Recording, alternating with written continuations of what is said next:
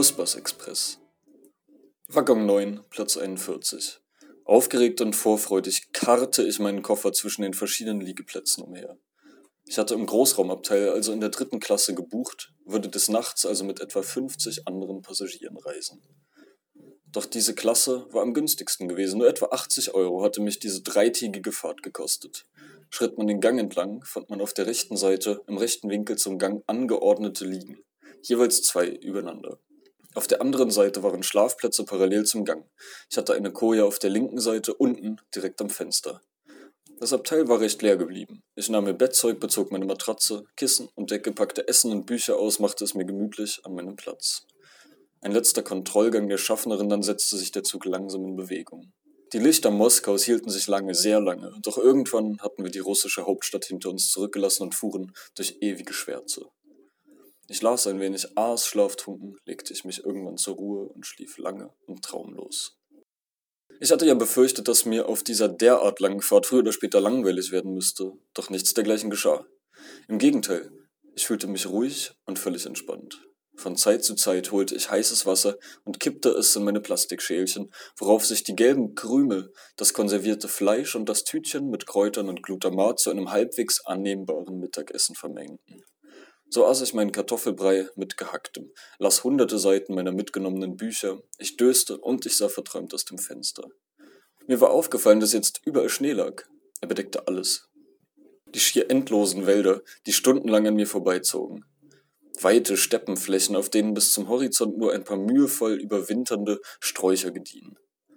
Er bedeckte die Behausungen völlig abgeschieden lebender Dorfbewohner, ihre Holzscheite, mit denen sie heizten, und die unverwüstlichen Laders, mit denen sie über vereiste Landstraßen rutschten. Alle zwei bis drei Stunden hielten wir in einer größeren Stadt. Kiro, Glasow und Vereschagna. Vielleicht waren sie so groß auch wieder nicht, ich hatte noch nie von ihnen gehört. In die völlig entspannt in Flipflops und Jogginghosen daliegenden Russen, die mit mir reisten, kam an den größeren Haltestellen etwas Leben. Nahezu geschlossen verließ man das Abteil, um draußen genüsslich eine zu rauchen. So stand man dann draußen auf der dicken Eisschicht, die den Bahnsteig bedeckte, erhaschte ein paar Eindrücke der Stadt, in der man sich gerade befand, und verkroch sich dann wieder ins kuschelige Abteil, um wieder zurück in diesen entschleunigten Dämmerzustand zu sinken, der von den Reisenden Besitz ergriffen hatte. Ich aß Nudelsuppe und Kekse, begann mein drittes Buch, hörte Bach, betrachtete die vorbeiziehende Landschaft, von einer untergehenden Sonne in goldenes Leuchten getaucht. Als es dunkel war, wühlte ich ein Bier aus meiner Provianttüte und stellte es in den Übergang zwischen die Waggons. Diese waren nicht beheizt und voller Schnee, der durch die großen Zwischenräume hineingelangt war.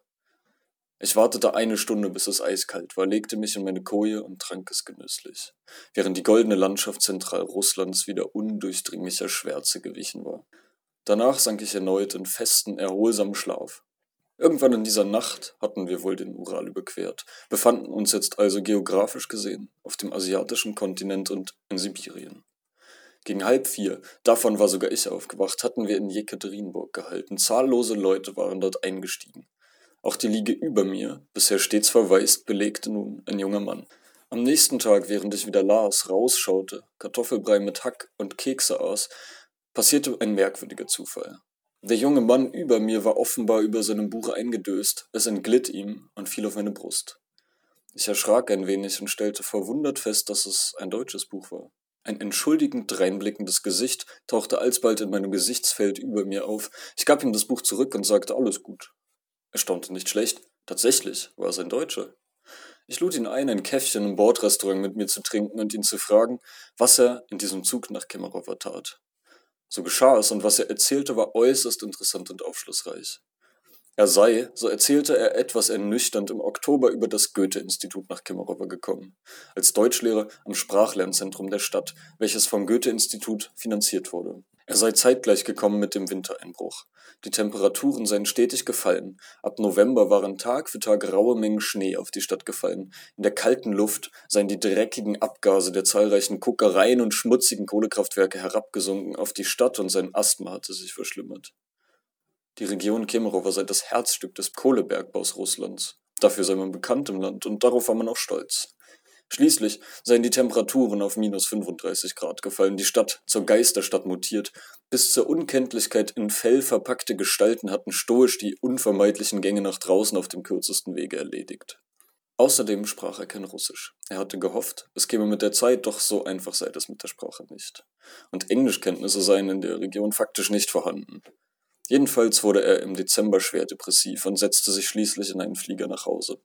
Das Goethe-Institut kündigte sein Programm und strich ihm das Stipendium. Er sagte, er habe noch ein Treffen mit anderen Deutschen in Jekaterinburg gehabt und nun sei er auf dem Weg nach Kemerowo für ein paar Tage nur, um sich zu verabschieden von den alten Kollegen. Das gab mir schon zu denken und ich hoffte, mich würde nicht das gleiche Schicksal ereilen. Ob es sich denn sonst gut lebe in der Stadt, wollte ich wissen. Nein. Und ob die Umgegend schön sei? Sie sei es vermutlich, gab er zurück, doch was helfe das, wenn alles unter meterdickem Schnee verschwunden sei? Man sehe nicht einmal den Tom, den mehrere hundert Meter breiten Fluss, der die Stadt in zwei Hälften zerschnitt. Er sei meterdick zugefroren und gleiche nun eher einer Wüste als einem Fluss.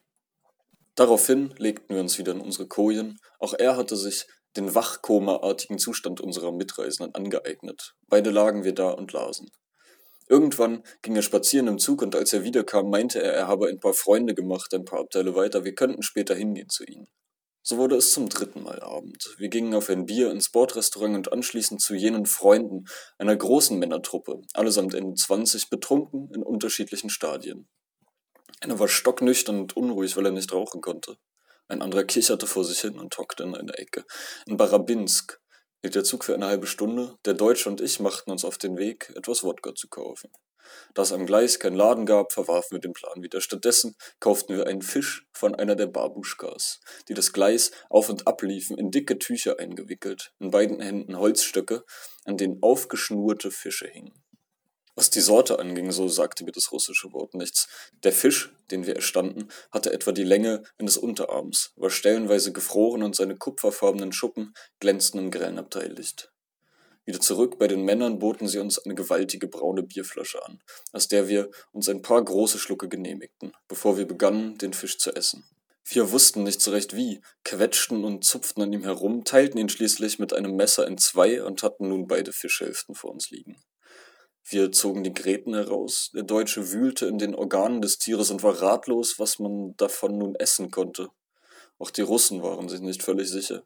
So probierten wir, doch es schmeckte alles recht ähnlich und sehr salzig.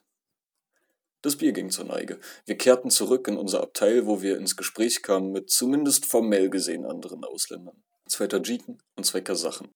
Diese Leute trifft man oft in der Region, durch die der Zug fuhr. Hier sind die Landesgrenzen zu den zentralasiatischen Nachbarn im Süden nicht weit.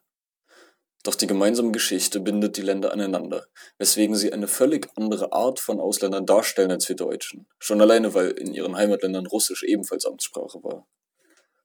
Es ging um deutsche Autos, die Wehrpflicht und unseren Mindestlohn. Dann sah der ältere Kasache zufällig meinen Tabak und schlug vor, eine rauchen zu gehen, ungeachtet des Verbots. Er beauftragte seine Freunde, beiderseits des Übergangs zwischen den Waggons Wache zu halten und Alarm zu schlagen, falls jemand käme. Sie kannten das scheinbar schon und warteten, während wir schweigend eine rauchten. Zum Reden war es in dem verschneiten, wackelnden Metallkasten der Waggon 8 und 9 miteinander verbannt viel zu laut. Es war schon halb drei in der Nacht, doch ich fühlte mich kaum müde. Heute hatten wir zwei Zeitzonen durchquert, auf meiner inneren Uhr war es erst kurz nach Mitternacht. Wir erreichten gegen drei Uhr nachts schließlich Novosibirsk, die Hauptstadt Sibiriens. Hier kaufte ich mir Burger mit Kohl und Hack, aß sie Hörbuch hörend und schlief. Das letzte Mal auf einer Reise zufrieden und in meine Decke eingekuschelt ein.